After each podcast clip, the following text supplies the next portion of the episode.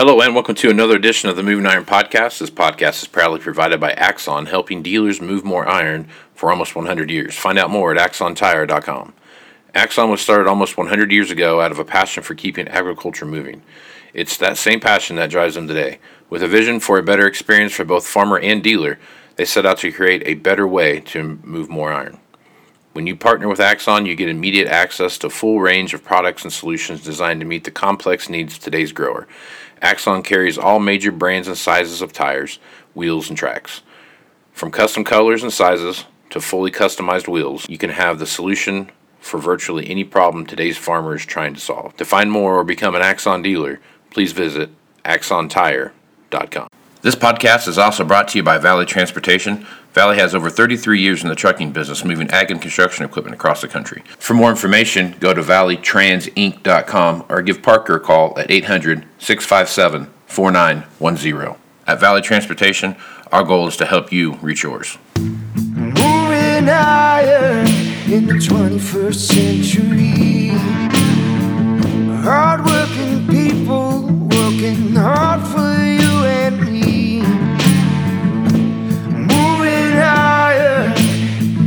time and time again. Through the years, you'll find us here. Moving higher. Hello and welcome to Moving Iron Podcast Markets with Shawn Hackett. This edition of the Moving Iron Podcast is brought to you by Axon Tire, helping dealers move more iron for the past 100 years. For more information, go to axontire.com. Shawn, do you like free stuff? I love free stuff. Well, if you send an email to marketing at axontire.com, they're going to send you a, uh free pair of deerskin work gloves, especially coming into this December or January timeframe where it's going to get real cold. So if you want some, make sure you send an email to marketing at axontire.com. Are they, are they are they alligator proof though? That's what I need to know. Uh, I don't. They're deerskin, so I mean, I don't think so. I think that'll. I think that'll be. I feel like they can go right through that. and if they hmm. don't go right through, they just twist it off. So it's kind of a no-win situation there. All right. So Valley Transportation has been hauling ag and construction equipment across the country for the past 33 years. Call Parker at 800 657 4910 for all your trucking needs. At Valley Transportation, our goal is to help you reach yours. No matter how you buy ag equipment from dealer, an auction, or a private party, Ag Direct can help finance it. You can even apply online at agdirect.com. Learn more about your financing options at agdirect.com. I almost made it through it, Shawn. I got real close. Got real I can see I, I can see you're getting off to a much better start than you did last year at this time. That's questionable. but hey, you know what? When you're at the bottom, you just it's easy to go up, right? You know what I mean? All right, man. Well, Shawn, uh, you know here we are, the uh, fourth day of 2022, and you know that that two weeks that we kind of took off here, where we didn't really have much to talk about. We thought actually was quite a bit of stuff going on in the market. I'd, I'd never seen that much volatility in the marketplace um, that late in the year when supposedly everybody was off. So I guess as you take a look at this last last you know week and a half or so of, of 2021 going into 22, what are some of your thoughts there? Well, I think the Omicron virus created a lot of volatility that would not have been there otherwise. Um, then you have your typical index rebalancing, hedge fund reshuffling. You know, there's a lot of things that happen at the end and beginning of the year that kind of create some of that volatility with low volume. And we've had a little weather, you know, come into the play in terms of expanding drought in Argentina. Um, you know, and just just a lot of a lot of uh, there's just a lot of worry out there. Um, you know, the the constant uh, problems with just getting things done. It, the, the Omicron virus, the the airlines con- canceling thousands and thousands and thousands of flights. Uh, Yeah. It's just just it's not making anybody feeling comfortable. So I'm not sure people know what to do, and that's why we've been having this volatility. There are some days I feel like it's it's it's bullish or it's it's inflationary, and they wake up another day and they think it's deflationary and they want to sell it. So I think we'll things will clear up as we get into mid January, and, and and ultimately I do think it's going to be more of an inflationary uh, takeaway, um, but but we're not quite there yet. So. Yep. All right, let's talk about hard red winter wheat for a little bit here as you take a look at that massive amount of, of wind that came through Kansas, Oklahoma, um, and the damage that was done because of that. You know, you look at the at the dust and dirt and everything that blown, got blown across the crop, and then you know follow that right up with a pretty hard freeze that we saw here uh, a week week ago or so. Um, I was made it back home to, to Wichita um, over over Christmas. Had a chance to talk to some folks and kind of see what was going on out there, and there weren't a, there weren't a lot of uh, optimistic people when they started talking about their wheat crop. So I guess what have you been hearing about that? And, and the market's kind of starting to reflect that a little bit, but I'm sure some of that um, rundown we saw towards the end of the uh, end of the year there was a lot of profit taking the last few days of the year. So I guess as you take a look at, at wheat, what's your thoughts there? And and, and you know Biden and apparently Biden and Putin had some exchange about something about Oh. something and maybe They had something. That's what they had. Yeah. and maybe you know maybe he'll thought you know well, maybe that means the the, the tensions are going to calm down over there and maybe that was triggered some of that profit taking you mentioned. Bottom line is this: it's the one area that's been missing out on the precipitation. We talked about this actually. I think our last program before we ended for the year. You know, is is that uh, you know Texas Panhandle, Oklahoma, can that whole that's just they just haven't been able to buy, dry a drop of rain. Very very dry, terrible conditions. Um, and even though we've seen these dust storms and all, it doesn't necessarily create specific damage, but it does make the crop extremely vulnerable now to winter kill if there's not sufficient snow cover. We had we had a minor event, as you alluded to, uh, a few days back, but I think we could get far more profound winter kill events now that the whole pattern is finally kicking in here. Um, you know, we, we think we get some really cold pushes here, you know, deep into the center and into that region, and so, you know, with not a lot of snow cover. Uh, you know, it's always a delicate balance. that You get snow cover just before the cold or whatever, but I would definitely be looking for the potential for some winter kill price spikes here in KC winter wheat. I think there's a really good chance this is going to happen, or there's a good chance we could see that happen over the next 30 days. Yep. So, So speaking of the weather, and and kind of bring that up, that the jet stream, like you've talked about, the huge dips in the the uh, longitudinal jet stream, and and those kind of things that that we've talked about in the past. We're starting to see that now, right? So you're starting to see this, this the jet stream will make a run down, then it'll kind of retreat back up, run down, retreat back up, and and if you do take a look at the um, any any weather map that's out there, there is some extremely cold air in the Arctic right now, like you talked about. You know, record temperatures up there when you take a look at, like you talked about, this first week of January um, and going through January, what are some of the things you're paying attention to as far as this, these new weather patterns that we're starting to see develop? well, I, I think there's I think there's a few important points. First of all, why did this not start in mid-December when I thought it was going to start? I, I think I think we need to just backtrack a little bit because what we have is we have a negative quasi-biennial oscillation. We've talked about this, which is a east to west high stratospheric wind with a La Nina. This is historically very very cold, persistent wintertime temperatures, and it creates a lot of polar vortex distortions, which is what you, which which is what's required to get that jet stream undulating, to get that cold air coming in. Why did it? Why was it delayed? And one aspect um, of a negative QBO La Nina years, it's very susceptible to. Uh, that is the months of December, January, and February. Those uh, three months only, the winter months. Very, very vulnerable to solar uh, sunspot output on a, on a daily, weekly basis. Meaning, with low sunspots, you get a center east base cold. With a higher sunspot number, you get a west base cold. And um, I, wish I could show a chart, but if you look at the chart of daily sunspots, we had almost no sunspots in, in early December, and then we had the, and right now. Right, by the way, we're starting solar cycle 25, Casey. So we're all, we're starting to ramp up to the next peak here over the next couple of years. So so we are getting more sunspots, um, but it, it comes in these bursts, and we had a huge burst from zero to 150 sunspots. If I showed a chart, you'd see how it's the biggest surge we've had during this new phase going uh, uh, going in the upward part of this cycle. And if you look at when all the weather models started to shift to a warmer pattern and to a western based pattern, is it was almost exactly when that solar cycle period uh, sunspot cycle blew its top off and uh, and it set off that record cold out west, feet of snow out west. I mean, just really harsh winter conditions. And now the sunspot cycle has collapsed. We're almost back to zero. Exactly when all the weather models now are going for a central east base cold and a more persistent pattern and a polar vortex that's distorted. So that now says that we are in this pattern. Um, and if you look at the cycle of how these uh, sunspot surges occur, about every 30 days, you get one of these bursts and then they calm down. One of these bursts and calm down.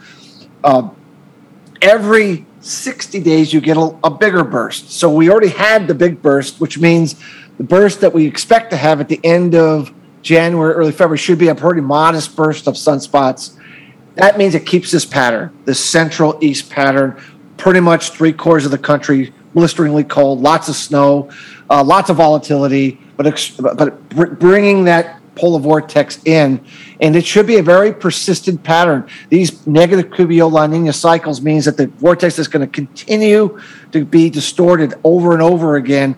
Now, once you get to March, the solar cycle impact doesn't it doesn't really impact the, the cold weather pattern anymore because of the the nature of changing of the seasons. But I'm pretty confident that even though the pattern got delayed because of this un, un, unexpected surge in sunspots, I don't believe that the pattern is is not going to happen. I believe now it is happening, albeit maybe two to three weeks later than it should have. So I'm pretty comfortable that we're looking at right now. If you do an average heating degree days, that is to say, you look at all the 55 models and what they're projecting out into the end of the month, we're looking at heating degree days of somewhere around a thousand or a thousand plus. That would be one of the coldest Januaries since in the 2000s. So um, that's kind of the pattern that we've been anticipating, Casey. Um, and we're really surprised that it didn't happen in mid December. We understand why it didn't happen, but it was just one of those factors that we just couldn't predict that kind of a surge in solar output at that in, in, that kind of a moment in time, but I'm comfortable now. And we have been talking about this pattern change that it's here, that we're in it now. And, and this definitely changes the demand for natural gas, what's going to happen to um, you know, winter wheat, and a lot of things we've been talking about the planting season coming up and potentially late spring freeze potential that could really make the planting season pretty pretty interesting this year. Right. So Okay. All right. So on the same topics, jump down and talk about South America and what, what the corn price is doing right now, and soybeans as well. If you take a look at that, um, that La Nina uh, cycle that's going on in Argentina and in certain parts of Brazil has not let up any. You, you alluded to that. Um, uh, probably about the first part of December, uh, about a stratospheric warming event that was going to uh, really kick off a dry a dry phase in that area, and and lo and behold, it's really gotten it's escalated and gotten worse. So I guess as you look what's going on in South America, corn and soybeans, what are your thoughts there? Yeah, I mean, look, uh, the center South Brazil been singed, um, center North Argentina been singed. It's just just caused some really challenging conditions, and at least in Brazil, certainly first crop corn and you know the soybeans that are grown in that region are impaired. There's no question about it. Now, now Western soybeans and the Western areas had good, good weather, so it's not. It's, I wouldn't call the Brazilian soybean crop a catastrophe. I would call it expectations were for a record crop. I think it's going to be good, but not great because of the problems in the southern part of Brazil soybeans.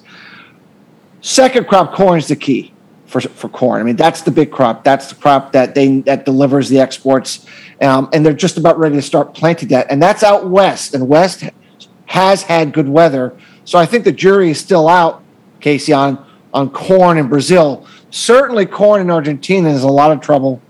But when you really think about Argentina, their claim to fame is growing soybeans and selling bean oil and bean meal to the rest of the world. That's really what they do.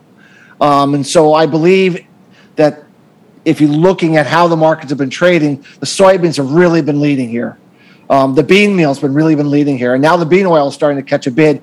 The Argentine drought's really a soybean complex centric weather issue at this point, and so I would continue to look, especially at the bean meal and the bean oil, as places where further weather premium could be built in here as we continue this overall drought cycle into the first, you know, latter part of the first quarter. Yep. Okay. When you look at I mean, typically we talk about this on Thursday, but I've just been watching it all week here, and I'm I'm just kind of really baffled by more than anything about the dairy market. When you look at Class Three milk, Class Three milk has had. I mean, I've, I've been following it that long, so I'm, I'm not going to pretend like I'm some kind of expert in Class Three milk, but the volatility in Class Three milk has been like a two dollar swing in almost uh, you know ten days. It trades up above twenty, and then it'll get almost to twenty one, then it'll drop back down to eighteen, you know, fifty ish, somewhere in that range, and it'll jump back up to nineteen. In, in a in a market that is that is really controlled by supply and demand, and uh, really more than anything, government inter- intervention, and in a lot of ways, what's with dairy and, and, and these huge swings of volatility right now? I think Omicron created a lot of fear. Uh, you know that we're going to shut things down, and restaurants are going to close back down, and we're going to be dumping milk on the ground. I mean, that did, that was just not that long ago. Right. We were doing that, and so I think that brought a lot of downside volatility, some panic selling, you know, by producers. But oh my gosh, I, these prices are pretty good. I can't let this slip away.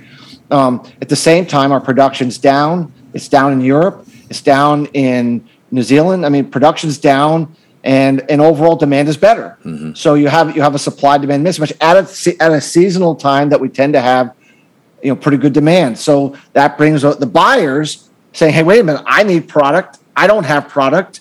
I can't get the damn thing shipped." right. So I'm just I'm just going to go in and buy it. So that's caused it's been causing this back and forth action. Prices are historically high. Only 2014 have we seen first quarter prices higher than they are today. Of course, costs are much higher. Right. So the profit margin is isn't is nowhere near where it was in 2014. But you know, certainly at this price level and with the seasonal demand likely to come off here in the first quarter, we do think that there's going to be some easing back of milk prices um, in the first quarter. Um, and we think a lot of times you you do see volatility happen at tops like this, where you get back and forth, and then finally you get kind of a uh, a breaking down in the market. So we're still thinking that's we're not looking for anything any major decline, Casey. We're very very constructive this market heading into the you know spring summer of 22, but we do think we can have a minor setback. Right. Okay. All right. Last but not least, um, I, I, mean, as we kind of head out of 21 going into 22, if you look at all the situations that we have as far as drivers of the market. Uh, the biggest one, far and away, is, is absolutely weather, whether it's dry or dry or possible cold or whatever it might be. Do you anticipate that the uh, first quarter of 2022 is going to be driven by a weather market? No doubt, weather is going to be a huge player, um, especially with the cold weather pattern now kicking in in the U.S. It now sets off uh, this this whole cycle that will carry us all the way into to, uh, late spring. Lots of volatility, lots of cold weather driven weather issues. And of course, um, you know, in, in South America, it's going to continue to be the drought concerns that we have. Now, remember, Casey, though, big transition year. La Nina is going to fade and end as we get to late spring, and we're going to start moving towards an El Nino uh, later in the year. This is going to change everything. All the weather patterns are going to shift. All the uh, weather extremes are going to shift, and there's different places are going to be and different markets are going to be the epicenter of this shift of the guards of this new weather regime. So, so I would say into the spring, it's still La Nina pattern. It's still on. We're still looking at those same markets that have been impacted by La Nina. But as we shift gears into the back half, we need to shift our focus on which markets um, either have a lot of up or downside, depending on because the weather is going to shift in terms of who gets it and who doesn't. Yeah, so, right well, good stuff as usual, Shawn. Happy New Year, and uh, it's great to have you back here in 22. Look forward to uh, working with you again here. So, folks want to reach out to you and get more information about what it is that you've got going on there at Hackett Financial. What's the best way to do that? Our website is Hackett, H A C K E T T, advisors.com. Lots of information, podcasts, white papers to get people clear indication of what we do and see if we can help. Right. And yeah, happy new year to you, to uh, Casey. I'm really looking forward to this program. I think we're going to have a ton of excitement, lots of volatility. Uh, hopefully, we can give some really good information to your listeners. Yeah, I think so. So, looking forward to it, man. Well, Shawn, appreciate you being on the podcast. Same. I look forward to Thursday. Right on, man. Well, I'm Casey Seymour with Moving Iron Podcast. Make sure you check me out on Facebook, Twitter, and Instagram. That's where you're going to find the latest editions of the Moving Iron Podcast. Also, go to movingironllc.com for all the latest information about the Moving Iron Summit that's coming up in Nashville, Tennessee, September 6th through the 7th. and eighth, I'm trying to twist Shawn's arm here to see if he can't come and, and give us another another uh, uh, weather report while we're there and kind of what's going on with the commodities. And this will be an interesting time again, just like we talked about last last fall going into this fall. Um, you know, a whole new thing of, of weather events and those kind of things taking place. So hopefully Shawn will Shawn will say yes to that. We can we can move on with there, but. Shawn, I, I know you will because we already talked about it. So it's cat's out of the bag, folks. So there you and. I, and I can tell you, it, it will be a very, very different presentation because it'll be a completely different weather scenario from the one we've been talking about for the last several years. And um, so I, I, and once again, you always seem to time these conferences right when things are, because that's exactly when the El Nino is just about ready to kick in. And it's really going to set up a completely different dynamic. So I'm pretty excited to to share that and and and kind of discuss, you know, where things will be different and which markets will be impacted, both good and bad. So That's what I'm good at doing, Shawn, timing things just perfectly. So that's, that's what we do. So, all right. All right. Well, I am Casey Seymour, Shawn Hackett. Let's go move some iron, folks. Out. You want to have a meaningful competitive advantage to help sell more equipment. Whether you represent the sales, parts, or management department of an implement dealership, there's a surprising amount of complexity when it comes to tire, wheel, and track technology. Let Axon worry about that so you can get back to supporting your customers. Axon has leveraged years of experience to create a streamlined process that gives you a proven path to help today's grower and sell more equipment. The roots of their organization go back almost 100 years to the invention of the rubber tractor tire. Supporting agriculture is the number one driver of Axon from product development through sales and service. To find more or become an Axon dealer, head over to axontire.com.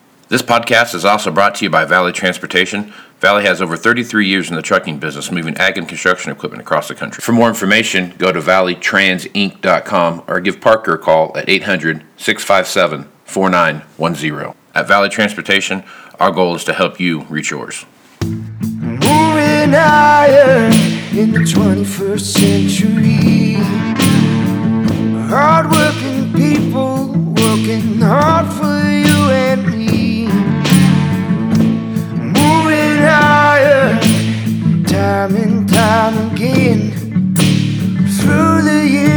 will find us here, moving higher.